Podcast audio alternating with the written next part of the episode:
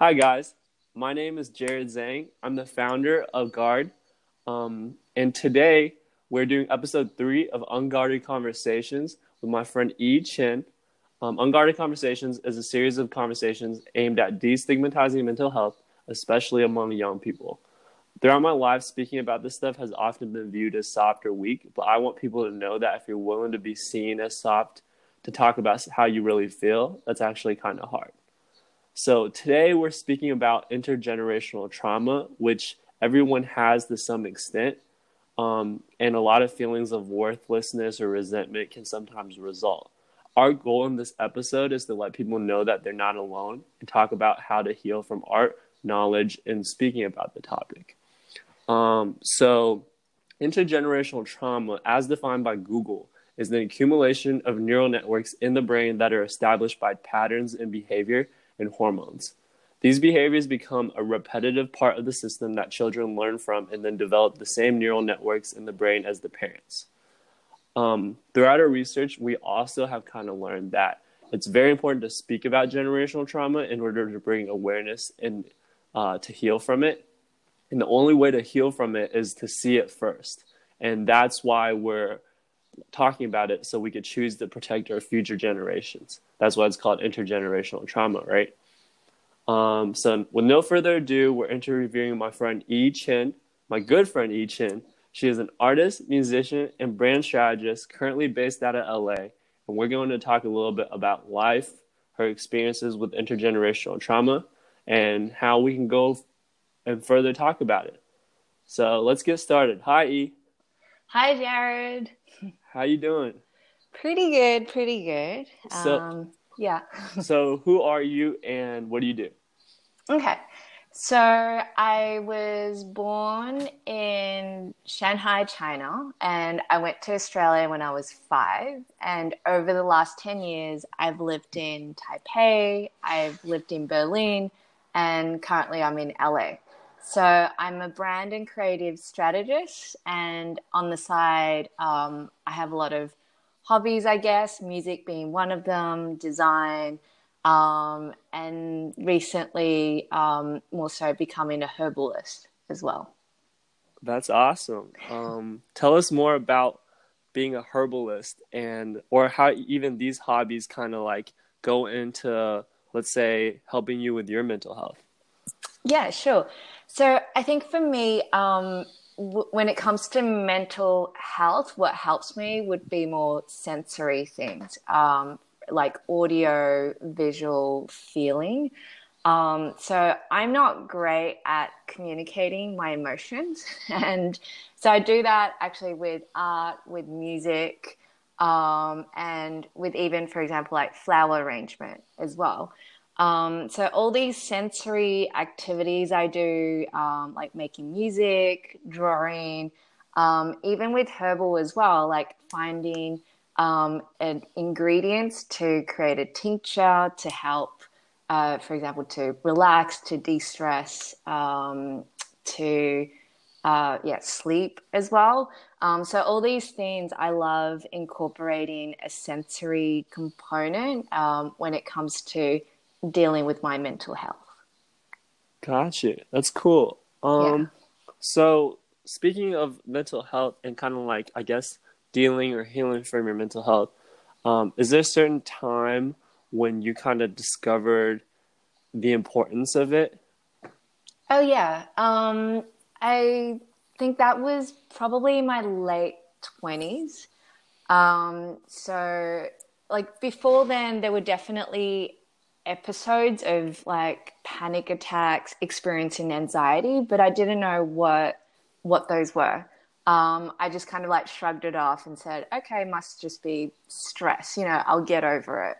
And in terms of like talking about mental health, um, coming from an Asian family, it's it's never really talked about, and um, with something like seeing a therapist, it has a very negative connotation, and it's often linked to um, like you know like a, a, mental disease, mental illness, insanity, or just like craziness. Like the word um, being, like basically, right when you talk about sick. being nervous, yeah. it literally means you're sick or like like I remember. Sorry, just to relate really quick. Uh, Yeah. I remember when I first started having anxiety attacks or being anxious. Like rather than saying like, "Oh, how do you feel?" Because that's not even in the fucking culture. Like no one's ever gonna be like, "How do you feel?" They're gonna be like, "Stop feeling this way," or exactly. or do you need to go to a heart doctor? you know what I mean? yeah, yeah. Like with in Chinese, like a, a psychologist or psychiatrist is like, um, yeah, like um, 心理医生. it's like to see the heart doctor, Yeah. and everything's very um, objective, like it's objectified. Um, and so, yes, I, I never thought about like, oh, I need to see a therapist until my late 20s. So I was working in Taipei. A lot of my expat friends just left. and so um, I pretty much went from having a routine, having a social life, to not having any friends, not having anyone to talk to, and um, working in advertising and media, like working in an agency. It's really stressful. Um, so you're working 12 to 14 hours a day. That's normal. You're working on the weekends. That's normal. So I was definitely feeling very overwhelmed by my job, um, my relationship then, and also just being away from family and friends. So I saw that I kept frequently having like panic attacks. And again, when um, we think of panic attacks, we often think about what we see in movies, like the the stereotype of a panic attack is someone having difficult breathing, they're like hyperventilating, they're crying. it's almost like out of control. But a mild panic attack um, could just be, you know, having but constant butterflies in your stomach, having problems sleeping, having problems digesting food. So there are definitely um, different types of panic attacks, and then there's a different spectrum as well. So back then, every day I felt exhausted and really stressed, and I kept thinking, "Oh, it's just work. This will pass." But there was a lot on my mind, and um, so you know, I just started like googling to find a solution. Like, what can I do? Am I sick? And the suggestion that kept coming up was actually um, to maybe see a therapist. And that kind of took me back a bit because of the negative connotation like, oh, I don't need to see a therapist. Like, I'm not mental. like, I'm not Yeah. crazy. Um, and then so I actually opened up to friends, like calling friends and saying, hey, look, this is a bit embarrassing, but I'm thinking about seeing a therapist. And I was initially really ashamed to even say it out loud or admit it to friends um, because I thought they might look at me differently or um, like look down on me. Uh, but what I found was that a lot of my friends, they've actually seen therapists or are seeing therapists in the past um, for various reasons, and it definitely wasn't linked to like insanity or mental disorders. And that surprised me a lot because we were all so secretive about mental health. Um, yeah, it's something just as important as a healthy diet or fitness routine, uh, but no one wanted to openly talk about it. So I think from then I started to make a more conscious effort um, to talk about mental health and how we feel um, among friends. Yeah, good for you. And um it seems like and I feel you on that like where it's kind of funny how it's not really a topic of conversation normally, right? If you're getting coffee Hmm. or tea with someone, you're not like that's probably one of the last things on your list of stuff to talk about. But I feel like it's kind of probably one of the most important reason to have friends for to like talk about your inner struggles and like what's bothering you day to day, right? yeah, Um, definitely. So I think we, um, like with with my friends, like a, lot of my friends are Asian as well, like Asian immigrants. Um, so we're almost on the same boat when it comes to um, talking about our feelings and emotions because our parents never talked about it. And so I think among friends, um, it used to be just you know, oh, how's the weather? How are you? And talking about all the good moments, like the curated moments of your life. And I think now, um, like talking about how we feel, the emotions, the bad times, like the bad moments as well, has definitely um, brought us like much closer as well. And um, kind of like destigmatize like mental health among our friendship and also just in terms of like expectations as well like um, i know growing up asian it's a lot of um, like your parents put a lot of pressure um, onto you to do well like to do the best you can and to go 110% in everything. So um, the whole meme about like oh getting a b plus isn't good enough or getting an a instead of an a plus isn't good enough is is definitely true. Yeah. Yeah it's low-key facts. And um i remember like growing up in in a chinese family. Like mm-hmm. if you had something wrong in your family right it's like it's like i remember my grandpa always saying whatever that we have going on in our family like that no, nobody should know about that and it was yeah. it was so deeply eh, like emphasized but I just never listened. I was just like, that doesn't make any sense. yeah. but like for most people, that's like definitely where once the family or something is like brought up, it's just like, like oh, like my mom is sometimes not super, like doesn't listen, but it's okay. She means well. Like it's like giving giving them not an excuse, but rather like like verifying it or like like crediting mm. it rather than saying, "Oh, this might not be okay," you know? Yeah, exactly. And the whole um, Asian mentality of like to lose face, like to feel shame and embarrassment, like that's the worst thing that could ever happen. So, a lot of things we don't talk about with families, and as an adult, like from a child, you're like, don't talk about it. This is not good. You know, this is not convers- This is not a good conversation um, about you know talking about defeats, talking about failures, talking about not feeling like happy or not feeling at ease, like all these things. It's like no, don't talk about it in open. Um, so being a kid, having to deal with these emotions internally as an adult, um, I know I definitely try to hide those emotions or don't talk about it or just keep it within myself. Yeah, especially because it's like you want to talk about what's cool, right? Like, or talk about what like people in this in this society. It kind of promotes like what um like. Sorry, I'm gonna turn. I'm gonna close my window. This part oh, yeah. will be low key paused.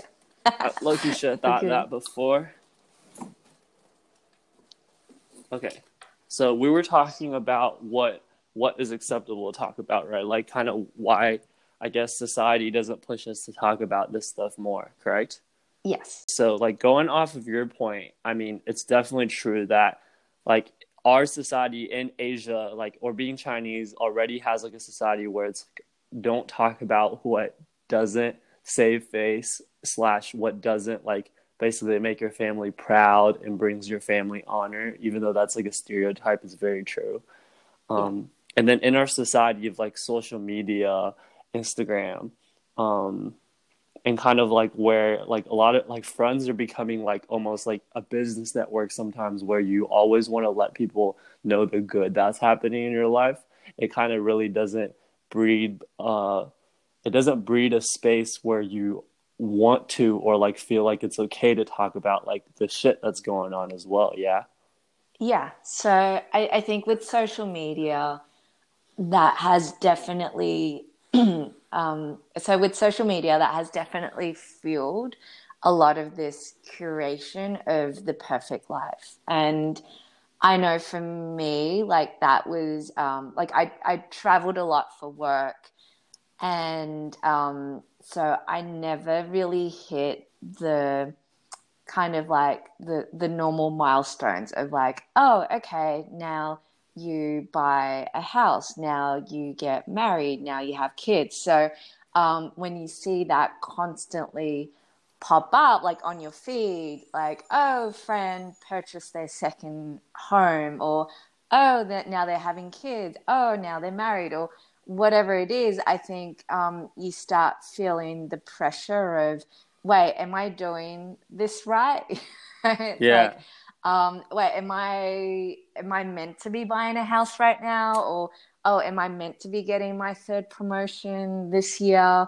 And you definitely start comparing, like, although you can't, um, like, you're like, oh no, this is their life. I'm happy for them. But then I think at the back of your head, you can't help but feel like, wait, um, maybe I'm doing this wrong. Like, maybe I'm adulting incorrectly. So, um, yeah, like with social media, that has, um, like it, it's great in a way, but then the the dark side of it is um, sometimes like yeah, feeling worthless or feeling like you're not doing anything right or um, measuring success in terms of like very um, like with uh, materialistic terms. So you know today we're talking a lot about intergenerational trauma. Is there a certain moment when you discovered it that was like an aha moment for you when you're like ah th- like this this is how intergenerational trauma is impacting my life yeah so um i i think with me I, I definitely like when i'm angry when i'm upset i i have a temper like i get very like i'm very like standoffish or i get very verbal or I kind of, you know, like let some steam out. And I definitely see that in my dad as well. Like, um, and then it was when I was speaking to my grandma. So I thought, okay, must just be from dad. Um, so when I was speaking to his mom, so this was only two years ago, um, she talked about how she she was actually an orphan, which I didn't know. And I was like, wow. And, and you know, she's lived through um, a lot of wars, the Great Chinese Famine, so um, very like harsh environments and conditions. And she was saying how she was very strict on my dad. Like she she had a temper and would often blame him for a lot of things, would hit him as well, um, because all she knew how to do, like what to do, was like to survive. Um, so for her, like showing love was just meant being a provider. So if she was being, if she was able to put food on the table and a shelter over everyone's heads, like that's her job done. That was her way of showing love. Okay, so anything else, like oh, like showing like um, care, empathy, and you know, giving hugs. It wasn't. It wasn't in her language. It wasn't in her vocab. Yeah, it's not. So, it's, it's her love language to provide basic needs rather than like all the other exactly. love languages there is. Yes, and then just have everyone um, like you, you, know like very militant as well. Like okay, you need to do that. Like it was all about survival. So if you think of like Maslow's hierarchy of needs, like survival is the core of everything. So all she needs to do is to survive, keep everyone alive, and her job as as a mother is done. So fast track to um, my dad, like as an adult. So that's all he experienced as a kid is being hit, being yelled at, and having like driving um, the mentality of we need to survive. So he comes to Australia when he was in his early 30s, and mum and I moved as well um, a year later. He showed the same harshness and strictness like my grandma. Um, although he hated it as a kid, like he hated how his mum treated him, but he was displaying the same sort of actions and language um, towards me and, and, towards my mum as well. Um, so it was very much like very militant as well. And if I retaliated, if I disagreed with him, um, it was often met by hostility. So um, very much like okay, not just you're grounded, but it would be yeah, like I got hit as a kid. Um, it was like next level of like being grounded. Yeah. um, like a lot of like yelling, a lot of um, you know, like he would throw things as well. So that as a kid, so you can see like that behavior was from my grandma who probably experienced something very similar when she was a kid and then that transferred to my dad and me as an adult although i know wait like when i'm upset at someone it's not good to feel this toxic anger. It's not good to yell at them. It's not good to wanting to like throw something you know? Um, but as an adult like i had to unlearn a lot of these actions and then also um, you know these actions were from a place of pain and suffering. And um, so i had to like relearn how to feel how to act how to communicate when i'm angry um, like from a place of compassion and vulnerability. Um, so which is something like my family never displayed um, or even you know like talked about um, so, in terms of like intergenerational trauma, um, when I read about this and um, through the book, um, uh, The Body Keeps the Score, which I highly recommend to everyone, um, it was looking at my behaviors and attitudes and looking at ways that, you know, I might be like subconsciously doing something without even knowing because it feels familiar. Like, although I know it's wrong, it might feel familiar. I might still do it because it provides, you know, like maybe a dopamine kick in me. Um, but it's kind of just pausing and stopping and going, wait, this is this is not a healthy way of doing something. Yeah, I get what you're saying. Like growing up in an immigrant family, especially an Asian immigrant family, I feel like we're often not seen or heard, which are like two basic human needs, especially for children. Um, so when we're like used to not being seen or heard, we might like our egos um, might react a certain way to like help protect us from that. And when you're older, and living in like not the normal world because the normal world doesn't exist, I guess, but like living in a world where like you can be seen or heard, you're kind of like so used to that, and your ego is so used to that that like even if it's a situation that might be similar, like our patterns and be- behaviors that we learned as a kid kick in, and it like basically takes control, huh? Yes, uh, completely. So um, I think even just um, like being an immigrant um, is hard because of family expectations, um, cultural differences, um, racism as well. Like it just all compounds. And um, like growing up as a kid, like you don't you don't know it yourself. But then I reflect, like I look back and go, "Oh my god, I can't believe I went through all that as a kid." You know, like as yeah. a as a five year old, as a ten year old. Um, you pretty much had to like grow up quite quickly. Yeah. Yeah, 100%. And I 100% feel you on that, where like when it's normalized as a kid, you kind of like just, you just like keep growing past that and like kind of like try to forget about it because your parents are like your first sphere of influence, right? And kind of like, like growing up from that, you're like, okay, my mom or my dad, they're not like bad people. They just mm. like that's just how I was raised. Like you think they're just stricter, and then it's like when you really look into it with a different level of awareness, where you're like, fuck, like, like this isn't how you're supposed to treat kids. You know what I mean? Yeah. Um, no, de- definitely. Now that we're talking about like this stigma as well as this uh like the lack of this topic actually for immigrant families, why do you think that speaking about mental health, intergenerational trauma, and like basically in, internal struggles is so stigmatized and basically like why is there such a lack of speaking about it for immigrant families in particular? Okay. Um, so I think it definitely has to do with what you talked about before, like the whole pride, um, honor, and then also respecting the elders as well. And when it comes to talking about mental health, you really have to set your ego aside. Um, you really have to be vulnerable and admit that okay, they're like you're not the best version of yourself, and it's a long journey, it's a continuous journey.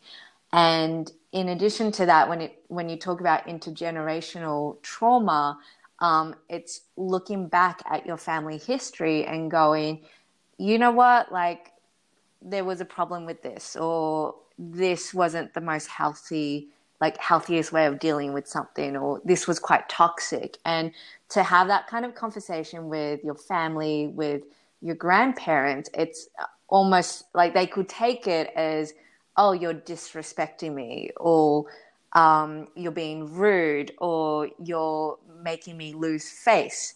And um, you, you know, so it, it's like their hard... ego, like their ego starts flaring up as well. Exactly. So I think for them to set their ego aside, it's hard. It, it's hard for anyone. Like it was hard for me to even set my ego aside. Like I remember my first therapy session, and I went, and she's like, "What do you want to talk about?" I was like, "I don't know. Like you tell me." like I was very guarded as well. Yeah. Um, and I think in terms of like the uh, how like the language as well. So um, in Chinese, like it's it's it's an illness. Like yeah, um, it's not seen as a, a health like benefit. It's more like oh, you're not well, so we have to treat you, rather than coming from this like prevention or coming from this like um, you know, being mindful, healthy, none of that. So again, when you bring up therapy, um, it bring in their minds, it's like a big red flag. Um, it's almost like, well, are you sick? Like, do you need to be locked up? Like, yeah. are you hurting yourself? So um, I, I, think, yeah, in terms of like the stigmatization, it, it's it's the language, it's the culture around it, um, and so that's what makes it so hard to um, to to talk about mental health with Asian families and then sometimes with Asian friends as well. Got you. Um, yeah, I feel that it's definitely.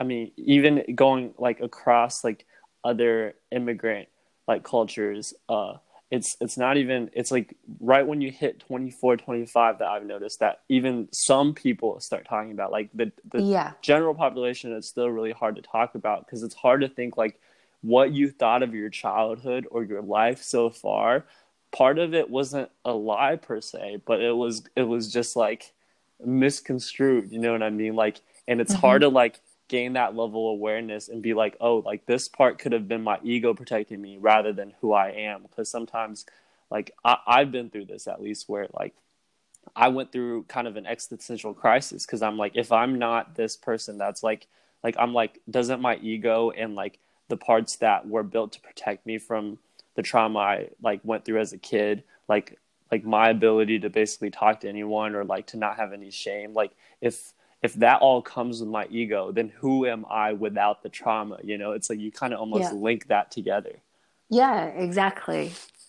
Um, but yeah, do you? So speaking about our cultures and our families this much, do you think that you place blame on your parents at all? No, I, I think as a kid there was definitely um, resentment towards like my parents, especially my dad, because he was the most strict on me when it came to like homework and education.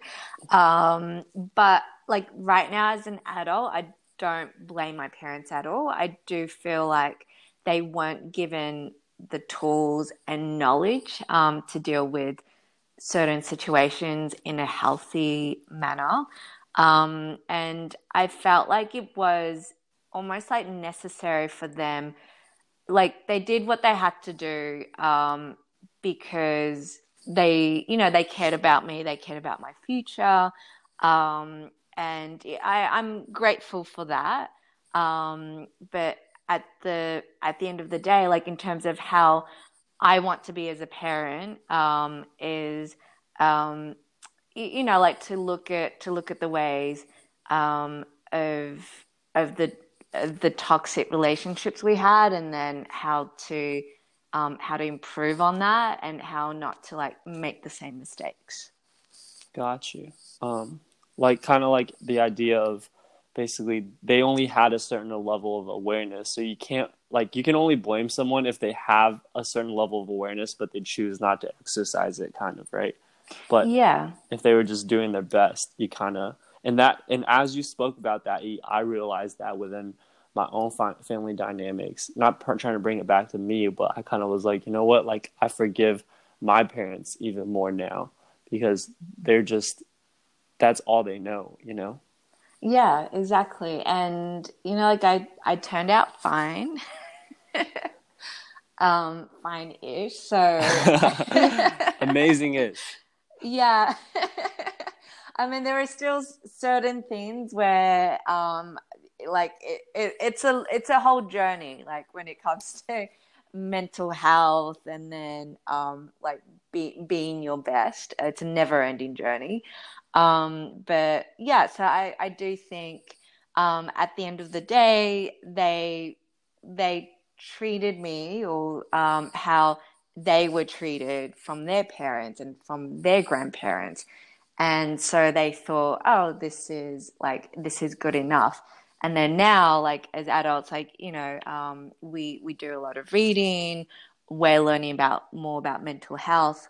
Like we know how to apply some of like the cognitive like thinking of um, yeah like treating people better or communicating better got you um and lastly when it comes to like treating people better how do you kind of like treat yourself better? What pieces and grounds you as a person?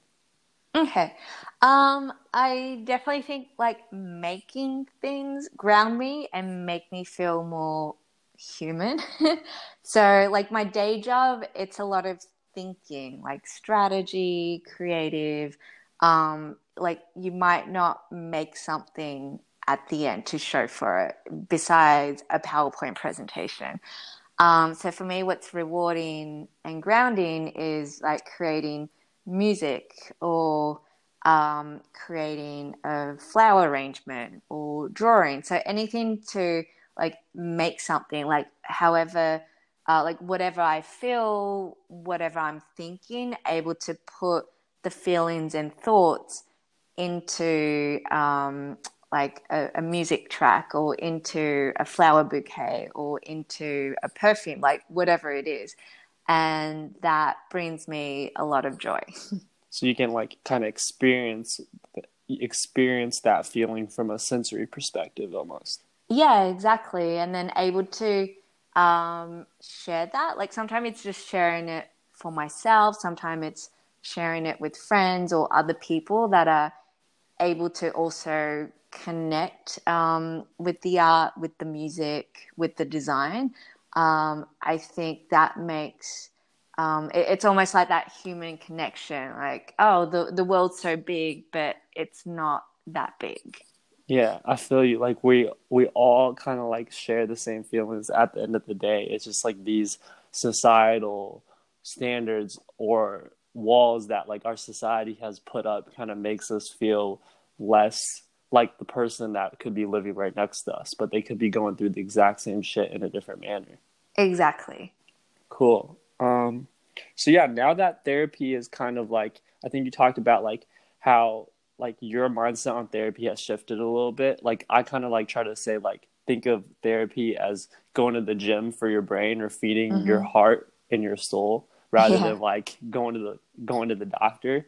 Um, but do you kind of incorporate that to your routine um, like on a regular basis or anything like that now um, yeah so i think um, for me therapy has become um, like almost like an annual checkup just to see how i am um, so i might at the start of the year or towards the end of the year um, like book a few sessions, like, you know, just two or three sessions and just to catch up with my regular therapist and be like, oh, okay, this is, you know, this has happened over the last year. Here's how I feel. And yeah, and then um, talk about kind of like, okay, the, the goals I set for myself. Um, it's almost like a, a life coach, you know. Um, and I think when I know when there's like a a change to my life, whether it's like moving to a new city, starting a new job, starting a new relationship, or going through a breakup, or whatever it is, um, I would also then um, like book a, a, few like therapy sessions because I know okay I might be quite stressed um, at, at, that time, and just to help me uh, get through yeah like get through the process and uh, go with the flow and make sure mentally like I'm like prepared and being um, the best I could be for myself. Gotcha. I like that. Um, is there anything else you wanted to share that kind of has to do with a intergenerational trauma or b like what helps ground you and brings you peace? Um, I mean, I, I definitely recommend everyone to start talking about like mental health with friends, and it doesn't have to be in terms of like, you know, like therapy, but it can just be a simple question is like, "Hey, how how are you feeling? Like, how are you really feeling today?" And um, and you know, set aside time to talk to friends, to talk to people, so it's not you don't have to feel rushed. Like, oh, I got to go in five minutes. You know. Yeah. Um, and I think journaling helps as well. Um, you don't have to write every day but even if it's just like every week or whenever you feel like it it's it's nice to look back at um, like old journal entries and kind of see like the progress or the journey you've taken. And uh, for me that that's something nice and it's something very easy you can you can do for yourself. Like you can just grab a notebook or you can just i'm sure everyone has like a note app on their um, phone. So even just like writing the notes on your phone, like that works as well. I like that. Cool. Well, thank you so much, E. Thank you that for was, having me. yeah, that was very, very, very insightful. Um, and if anybody that's listening to this has any questions, you guys can feel free to reach out to at hard to guard or E if I don't know if you're willing to speak to anybody about something similar, if they could reach out to you maybe yeah, feel free to reach out to me as well on Instagram. Cool. um, and then besides that, we good. Anything? Cool. Anything else? You? No, I'm good. yeah. Thank you so much. This was really fun, actually. Like, I really enjoyed yeah. having this chat. Yeah. Absolutely. I feel like this is very therapeutic. Um, so, yeah, thank you guys for listening to episode three of Unguarded Conversations, where we cover um, inter- intergenerational trauma, being from an immigrant family, talking about it even though we're not supposed to, and even though we should, and uh, that's it. Cool. Thank you. Thank you. Bye. Bye.